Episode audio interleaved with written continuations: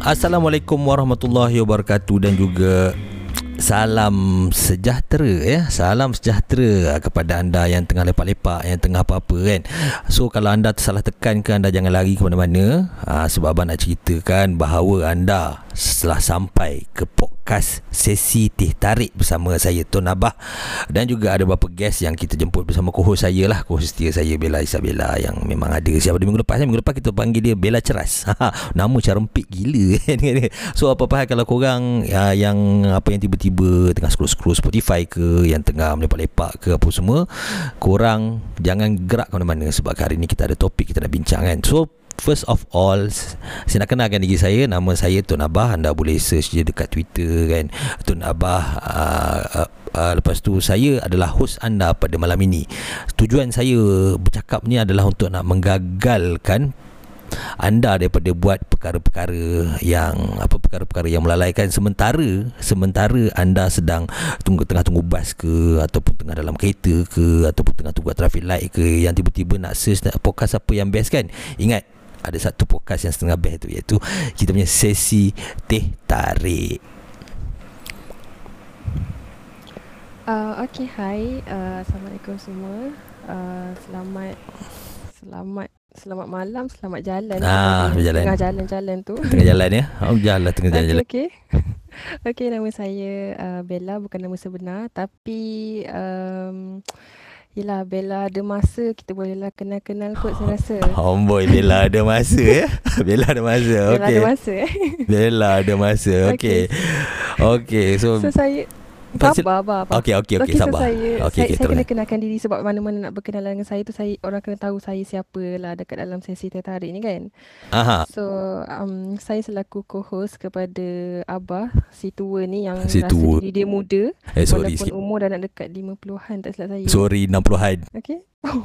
Wah hajar kau Ni kau fitnah aku. Betul lah umur 60-an kan ah, So nampak malam Okay malam ni dalam keadaan yang okey Dan keadaan apa kan? Ah, Tapi Untuk korang yang Eh podcast sesi tarik ni apa? Korang jangan risau lah kan? Ah, Sebab podcast ni bakal menggegarkan dunia podcast Malaysia. Oh Malaysia? Aku salah Aku salah sebut Malaysia Manja betul Malaysia. Malaysia? Apa kejadah je Malaysia. Malaysia ni kan, kan? Walaupun nampak macam awkward-awkward pada malam ni So jangan risau Sebenarnya. Okay, Walaupun kami hanyalah uh, Hanya sebuah podcast yang kecil ya sebenarnya Tapi Bercita-cita jugalah nak jadi top 10 eh. Cita nak jadi top 10 untuk podcast yang Apa yang okey kan? Yang fully audio. Ha, Sebab ada setengah tu Kalau kita tengok ada setengah podcast tu Dia memang ada record sekali dengan video apa semua. Tapi kita kali ni kita aim untuk fully audio lah ha, Sebab main kita adalah di platform-platform podcast kita kan ha, kan Aku teruskan Bella nak ah betul betul. ha. So uh, yang mana baru nak join, baru join, baru dengar, baru nak kenal-kenal dengan podcast kami ni kan. So kat sini kita boleh macam Ya sambil-sambil kita buat apa-apa Kita dengar mm-hmm. Sambil masuk rumah ke Vacuum-vacuum ke kan Wow, perempuan rajin. kan busy Rajin ha. Busy sangat kau Yelah daripada kita duduk tepi jalan Ah, duduk tepi jalan. Sana sini kan Oh, macam Lagi-lagi biasa. orang abah ni Kau boleh Sorry. sangat Eh sorry sikit Aku tak kacau tepi jalan Aku kacau tengah jalan Contoh ke Ha. tepi Ke tepi Macam tu Kau lalu kan Kan Kau lah bising ha. Okay Okay so Okay uh, So uh, Kalau korang uh, Dia bukan apa lah kan. Uh, Sebab Aku Aku sebenarnya macam ni Aku kan bela ni Sejak tadi. Aku tulis skrip kan. Kita bahasa Kita tulis skrip. Member bila dapat skrip tu uh, uh, Dia tak tahu apa. So kita Ustaz, improv. Maaf saya intern kan Saya Uh, intern Dia intern Dia intern. Uh, So awal-awal dia dah lagi. Awal-awal 4 minit yang awal ni dia buat kelakar dah. Dia jarang betul dia buat kelakar ni. Agak nak sampai untuk kita punya isu ni Rasa 2 hari baru sampai ni aku rasa 2 hari baru sampai pada isu kita ni kan? Ha, Tapi apa-apa hal kan? Apa, okay, Jika anda baru je sampai kat sini Jangan lupa lah untuk follow podcast Untuk sesi teh tarik kita dekat Google Podcast Apple Podcast dan juga Spotify. Percuma je tau Walaupun Spotify tu korang Kena bayar RM17 sebulan ha, kan? Ha, Tapi Kalau korang bayar dan subscribe Jangan lupa Untuk tekan je Untuk search je Untuk sesi teh tarik kita pada um, Apa Sebab kita punya episod kita update hari-hari iaitu pada setiap hari Isnin jam 8 malam. Ha, macam tu ha, kalau uh, tapi kalau korang seorang peminat uh, YouTube uh, dan memang macam okey saya ada YouTube saja kan. Ha, kalau korang jenis uh, apa YouTube percuma uh, korang akan dengar iklan dululah lepas tu korang boleh dengar kita kita punya sesi podcast kita dan korang boleh search je untuk channel YouTube iaitu sesi teh tarik kita. Ha, lepas tu boleh lah kan. Ni kalau ada hebah-hebahkan pada kawan-kawan ke, sanak saudara ke, jiran tetangga ke dan dan paling penting jangan lupa untuk sebarkan ya. Ha, sebarkan tentang kami ni dekat grup perumahan ataupun sahabat anda atau family anda lah kan. Ha, pun sama juga untuk setiap video baru juga dia update pada setiap hari Isnin jam 8 malam dan jangan lupa untuk tekan button loceng. Ha, silakan Bella kau senyap je jadi senang kau buat duit.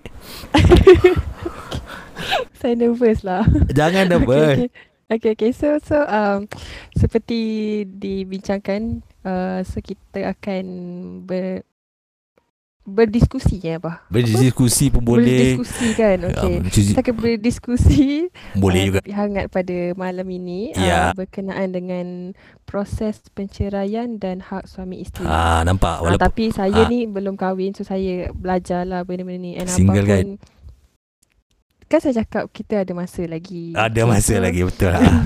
betul lupa. So topik ni pun kita jarang kan nak rungkai dekat ruang social media tapi malam ni kita akan cubalah cuba sedaya upaya dengan uh, siapa Puan Ismi Kecik isteri saya. ah Tak sempat berkenalan lagi. Tak pengenalan kan. Ha, ha, berkenaan dengan perkara-perkara yang menyebabkan proses penceraian, lepas tu hak-hak suami isteri kan, maybe after kahwin macam mana semua. Lepas tu um, undang-undang keluarga Islam dekat dalam especially dalam negeri Selangor dan KL lah. Hmm, ah, ah, betul lah tu. Ha, sebabnya Hmm. guest kita pada malam ni ya saya nak kenalkan ah, guest kita pada malam ni adalah ah, dengan bahasa mudahnya saya panggil sebab ah, ah, ah, apa sebab Twitter dia nama dia lain sikit kan? Ha, dia punya nama dia lain sikit. Tapi dekat sini memang saya panggil dia Wani lah. Ha, dia adalah apa ni bahasa mudahnya adalah ah, Um, dia ada pengamal undang-undang syariah lah. Ha, sama ada aktif ke tidak aktif saya tak pasti. Tak apa tak apa. Kita nak minta Wani kenalkan diri tu. Assalamualaikum Wani. Oh, kejap-kejap. Nama Ismi Wani. Ismi Ismuka macam tu eh. Yelah tapi kita panggil je Wani lah. Oh, Wani lah. Wani lah, kau ni. Tadi. Tak jarang. Jarang betul. Lah Aku rasa kau Aku rasa kau berjalan ni. Kau berjalan satu hari ni Kau tinggal otak aku rasa. Confirm kau tinggal otak. Okey, silakan Wani. Ah, Silakan Wani Silakan Wani Okay, Assalamualaikum semua. Saya Salam. Wani. Ah, Suani Uh, sekarang saya sedang beramal lah. Beramal eh Oh kau kira beramal dengan undang Beramal soleh. Ya Allah Ha. Insaf aku Ha, Sekejap beramal. Takut. Oh Okey okey beramal lah ya Beramal sebagai perempuan syariah. Oh, Di oh. uh, Kuala Lumpur Putrajaya Labuan. Ah, Kuala Lumpur Putera Labuan lah kan Okey So uh, Wani macam mana sihat hari ni? Ah, Wani sihat Alhamdulillah Alhamdulillah. Okey walaupun pendengar-pendengar mungkin dengar Kita punya line agak-agak sangkut apa semua Tapi macam biasalah kan Masalah internet di Malaysia ni Faham-faham sendirilah. Ha, Macam tu. Tak nak cakap lebih-lebih. Okey So kalau uh, Okey boleh ceritakan latar belakang sikit Berkenaan dengan Wani? Okey, uh, saya dulu Okey, saya dulu um, graduate daripada Jordan lah, daripada Oh. Usul. Okey Dan sambung bidang peguam hmm. um, dekat Universiti uh, Teknologi Mara. Hmm. Program sebagai uh, peguam syari'i. Dan saya bekerja di firma guaman uh, Zanul Rijal, Ha, ha, ha, ha. Taha dan Amir. Oh okey okey. Di Subang Jaya Okey So itu so dia sekarang saya Okey beramal sebagai freelancer peguam syari'i lah. Freelancer peguam syari'i ya, Okey okey Itu yang kita dengar sebut sedikit Daripada Wani lah kan ha, Kalau kita tengok ha, Dia memang Senang cerita dia freelancer Pegawai uh, uh, apa Peguam syari'i lah Which mean dia memang tahulah Berkenaan dengan undang-undang Yang uh, yang melibatkan topik kita Nak bincangkan pada betul. malam ini Okey So okey uh, So mari kita rungkaikan secara slow-slow lah Kita punya topik kita hari ni Sebabnya kalau aku nak tunggu Bella punya intro Rasa dua hari baru nak sampai dia Dua hari baru dia, dia nak intro Aku tak tahu Saya, saya excited apa? Eh, saya excited dengan gila isim tu lain. Okey. So kita nak teruskan kita pada hari ini. Okey. Okey, ini saya petik daripada uh, berita harian ya uh, iaitu 12 Oktober 2021 kan. Uh, kira-kira lima permohonan perceraian yang membabitkan pasangan Islam diterima Mahkamah Mas Syariah seluruh negara dan dalam masa tempoh sejam. Kata Timbalan Menteri ketika itu di Jabatan Perdana Menteri de Parlimen dan Undang-Undang Datuk Mas Emriati Samsudin. Katanya ia menjadikan purata 121 permohonan yang difailkan dalam tempoh sehari. Manakala bagi permohonan perceraian mabitkan pasangan bukan Islam purata 18 kes direkodkan di seluruh negara dalam tempoh sehari. Ini bagi apa macam agak wow jugalah sebabnya macam Abah eh, sebagai fotografer dan Abah juga buat freelance untuk fotografer wedding fotografer. Kalau nak ikutkan um, ni purata lah macam bagi hari ni. Abang punya statistik sendirilah kan. Ha, untuk kebiasaannya uh, okey bagi orang uh, kaum Melayu uh, biasanya uh, majlis perkahwinan dia adakan seminggu sekali. Sedangkan kalau kita tengok ni perceraian kalau di apa diberitahu uh, uh, apa seperti yang saya quote dalam berita harian ni uh, kalau nak ikutkan 121 permohonan dalam masa tempoh sehari. Which mean orang kahwin tu kurang tapi bercerai tu ramai. Ha, diibaratkan macam itulah sebab mengikut saya ni kan macam fotografi biasa-biasa je so seminggu job sekali dua kali macam tu lah kan Ah, so kalau nak ikutkan ini memang salah satu kes yang direkodkan yang agak tinggi juga eh ha, Bella kau rasa macam mana Bella? Uh, okay, saya nak rasa lebih-lebih pun saya tak pandai nak rasa sebab saya belum melangkah ke alam perkahwinan. Ya, sedia. Sedia. Okay, tapi tapi saya um, adalah beberapa macam bukanlah nak cakap kenalan tapi orang-orang terdekat yang mengalami macam uh, kes-kes perceraian kan. Hmm. Macam Ah, kadang-kadang kita tak expect pun benda tu jadi macam tak expect pun benda tu boleh menyebabkan se- sebuah pa- pasangan tu bercerai. Sesebuah Faham eh. Sesebuah pasangan eh. Kau penjodoh bilangan kau ke mana? Sesebuah. Sebuah kau ingat apa? Buah ke? Sebuah pasangan kan? Bukan, sebuah pasangan ke? Ada aku pula je macam bodoh ni macam Sepasang kau pasangan. Uh, tak apa nanti kita belajar pasal penjodoh bilangan. Ah, Mungkin ah. topik-topik selepas ni kita boleh buat kelas Ah, ah. bahasa Melayu. Kita buat Okey. kelas bahasa Melayu ya, penjodoh bilangan. Ke sebab kau single kau tak ada jodoh lagi? Ya. Ah, tu sebab kau tak tahu bilangan mana tu. Okay tapi macam tu lah Ah. Cuma saya macam tak tak go through detail macam kenapa apa semua yang cuma tahu macam tu je. So mungkin malam ni uh, akan bagi saya satu macam ilmu baru berkenaan baru. dengan uh, penceraian. Mungkin selain proses mungkin ada sebab-sebab perceraian yang kita boleh tahu malam ni betul tak bah? Betul betul sangat Hmm. sebabnya kalau kita tengok kan ini masa bagi kursus kahwin dulu-dulu lah. Kursus kahwin dulu macam tahun 2013 macam tu kan.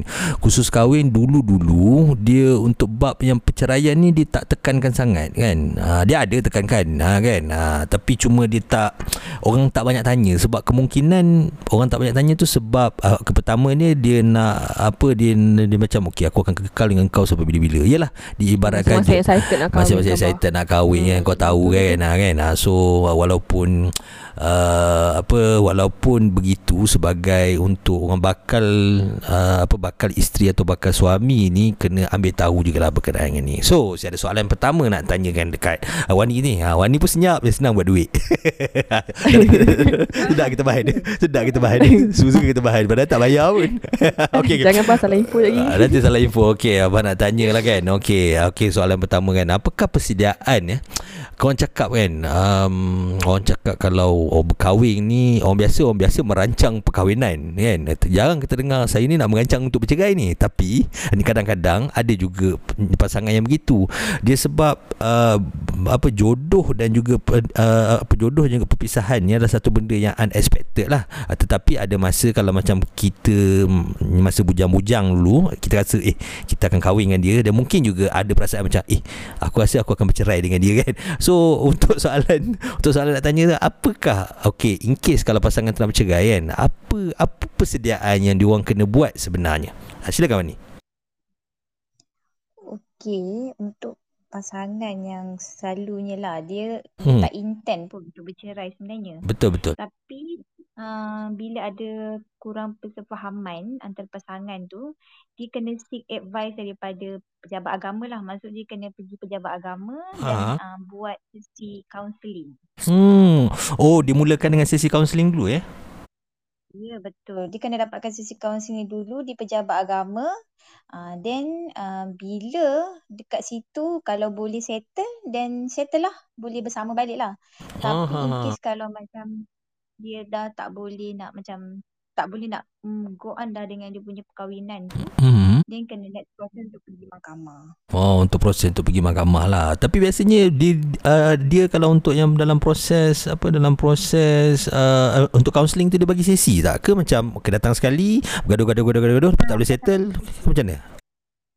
Betul. Dia akan bagi peringkat lah. Maksudnya okay, uh, kita datang dulu kali pertama. Okay, kali kedua dia akan bagi kalau still tak settle kali, uh, kali ketiga dan kali ketiga kalau tak settle then dia akan suruh pergi mahkamah lah. Ah, ha, dia akan terus proceed ke mahkamah lah kan. Maksudnya after kali ketiga tu kalau still tak boleh settle kira memang proceed cerai lah macam tu.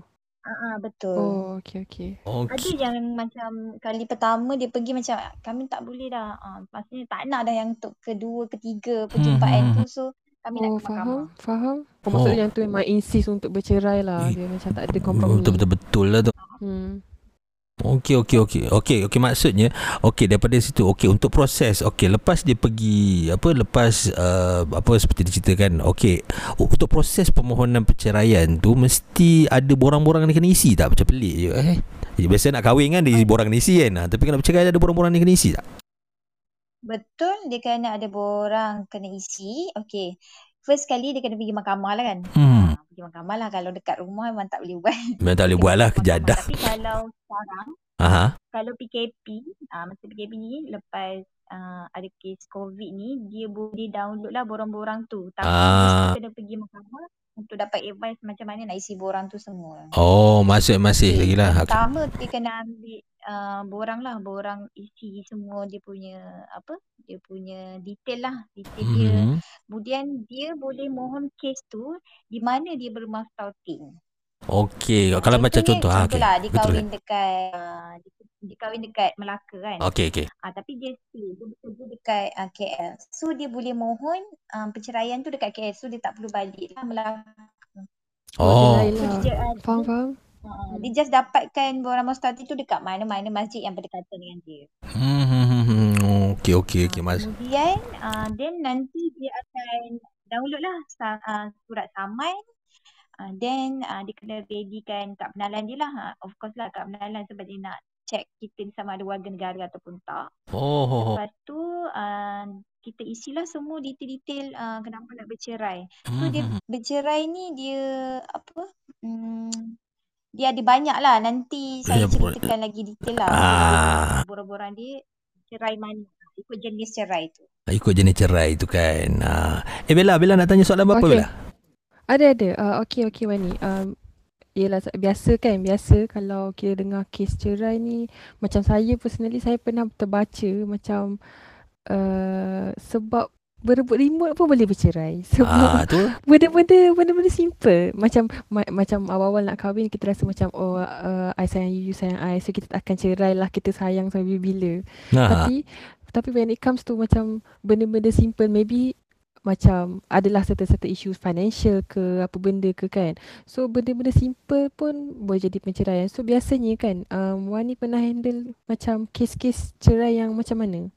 Ah Macam sebabnya simple mana ah uh, sesuka mana ke kan. ah sebabnya kalau apa sebab kalau kita baca kat sini 121 permohonan uh, perceraian difile kan dan tempoh sehari. Hmm, So agak-agak betul, apa-apa betul. kes-kes biasa, kes-kes biasa yang orang mohon lah. Ah uh uh. kes biasa eh selalu orang mohonkan kes perceraian cara ni lah macam dia memang uh, dua pasangan tu suami isteri tu dia memang Aha. ready untuk sama-sama bercerai. Okey, biasa sebab apa? Ha, Itu tak, yang paling common lah. ah, common lah. Paling Ah, paling common lah. Tapi kalau uh, kes macam luar biasa, bukan dia luar biasa. Dia macam benda tu macam nampak remeh tau. Tapi Hmm. orang bercerai. Oh. Con- Betul. contohnya macam mana? Contohnya apa? Kalau macam kita rasa macam eh tak make sense lah kau bercerai pasal ni macam tu. Ha. kan. Ah, okay. Contoh, ah ni uh, bawa cawan masuk dalam bilik tidur. Cawan bawa masuk bilik tidur. Okay. Abah kau ingat Abah Kalau aku tu Puan Syida tengah memerhati tu Itulah tak, tak bukan apa Sebab kalau Okay, okay teruskan teruskan Ayo aku sebab Bella dia apa? Sebab dia memang dah normal hidup dia uh, uh, bilik tidur tu dah untuk tempat tidur bukan tempat untuk minum ke makan dibiarkan ke ha, maksudnya dia tak boleh benda tu benda yang tak normal berlaku dalam dalam hidup dia so dia rasa dia tak boleh hidup dah dengan pasangan dia disebabkan itulah rutin yang rutin apa, macam tu eh maksudnya mungkin lelaki hmm. tu terlalu degil macam dah cakap-cakap tak nak dengar ke eh lelaki ke perempuan yang tu Ah, rasa perempuan. Ah, perempuan. Oh, yang mohon perempuan. Cawan. cawan. Hmm. Aku kalau aku tu lah, biasa buat-buat kerja tak semua macam tu masuk cawan kat dia tidur. Senang-senangnya kau tuduh ya. Ha, memang betul pun. Sebab aku memang aku kat rumah pun apa aku memang aku kat rumah pun kadang-kadang aku bawa air cawan masuk dalam bilik tidur tapi kadang puan Sida dia dia pandang dia aku kan tapi lala dia pau juga aku punya air aku tu. Sama ke? Dia kena ketuk je lah dengan cawan. Ya, ah, itu dia. Yang lain macam ubat gigi lah. Ubat gigi. Kenapa dengan ubat gigi? Kesian ubat gigi tu dipersalahkan. ubat gigi. Aha. Biasakan ubat gigi tu kalau macam nak habis kan ada setengah orang gulung kan. Betul betul. Ada setengah dia macam biarkan ditolak-tolak ni atas kan. Ha betul. Aha. Itu salah satu ni lah. Uh, punca perceraian juga. Salah satu sebab tak gulung, tak gulung ubat gigi tu. Yang lagi tak nak gulung. Ah uh, macam tu. Oh, oh begitu sesimpel. Kita nampak macam ini kan. Tapi ha. betul betul tapi sebenarnya betul betul. Kan nampak nampak macam nampak macam simple macam nak kena ketuk ke dua-dua macam tu kan. Tapi sebenarnya ialah boleh jadi sebesar sebesar-besar benda maksudnya. Ah so bila dah hmm. berlaku uh, tak ada persefahaman apa yang kita buat dalam hidup maksudnya dia tak boleh nak terima lah pasangan dia tu. Benda tu akan jadi makin lama makin membara. So bila membara membara ha. membara membara dalam cancer dalam relationship Okey okey okey okey okey okey okey macam kau nak diukit aku ni. Okey okey okey okey. Okey macam ni.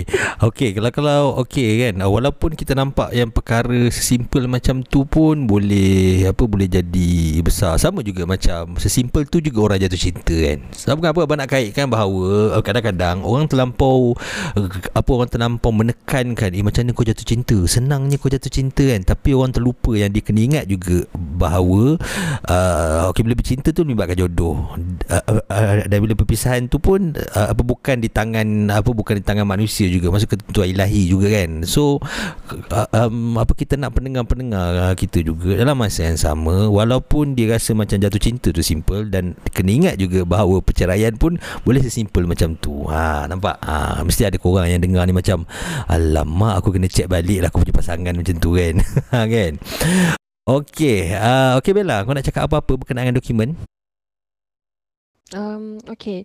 So, uh, macam kita nak kahwin kan, kita kena ready ni lah. Macam katakanlah uh, kita kena pergi kursus kahwin, ada surat apa?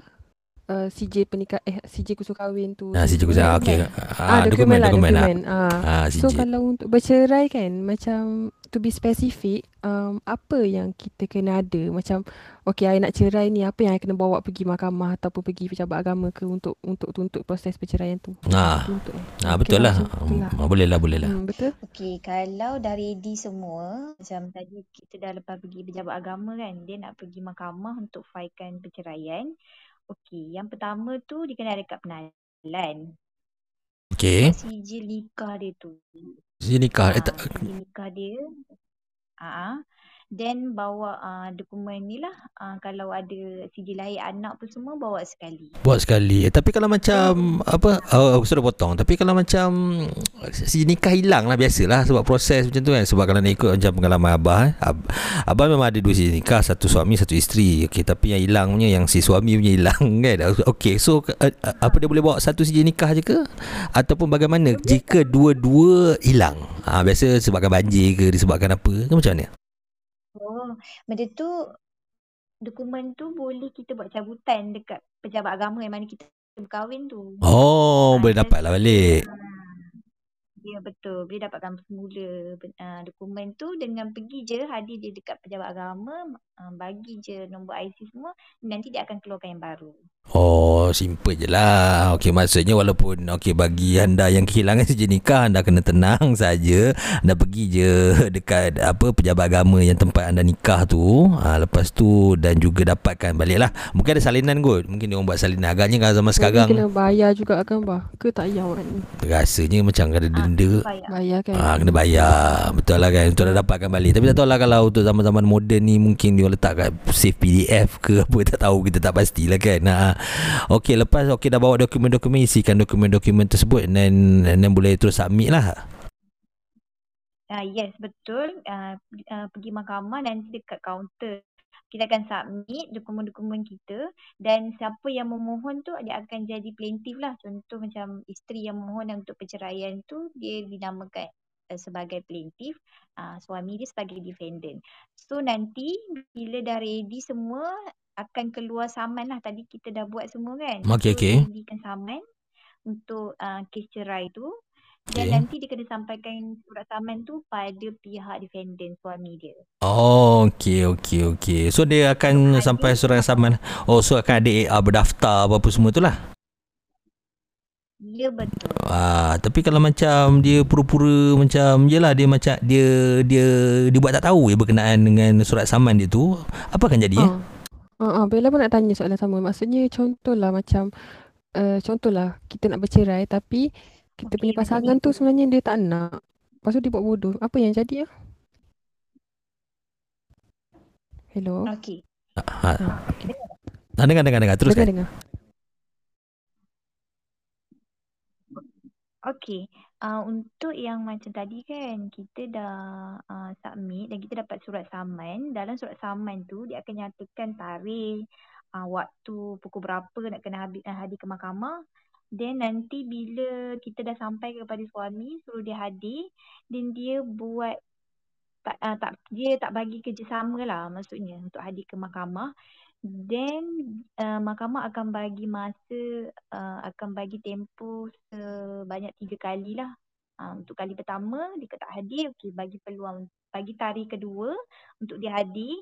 Kalau tarikh kedua tu dia still tak hadir juga, uh, bagi satu lagi tarikh untuk dia hadir, bagi peluang uh, second chance uh, maksudnya um, peluang terakhir lah untuk dia hadir Hmm. ke mahkamah Okey. untuk kes tu.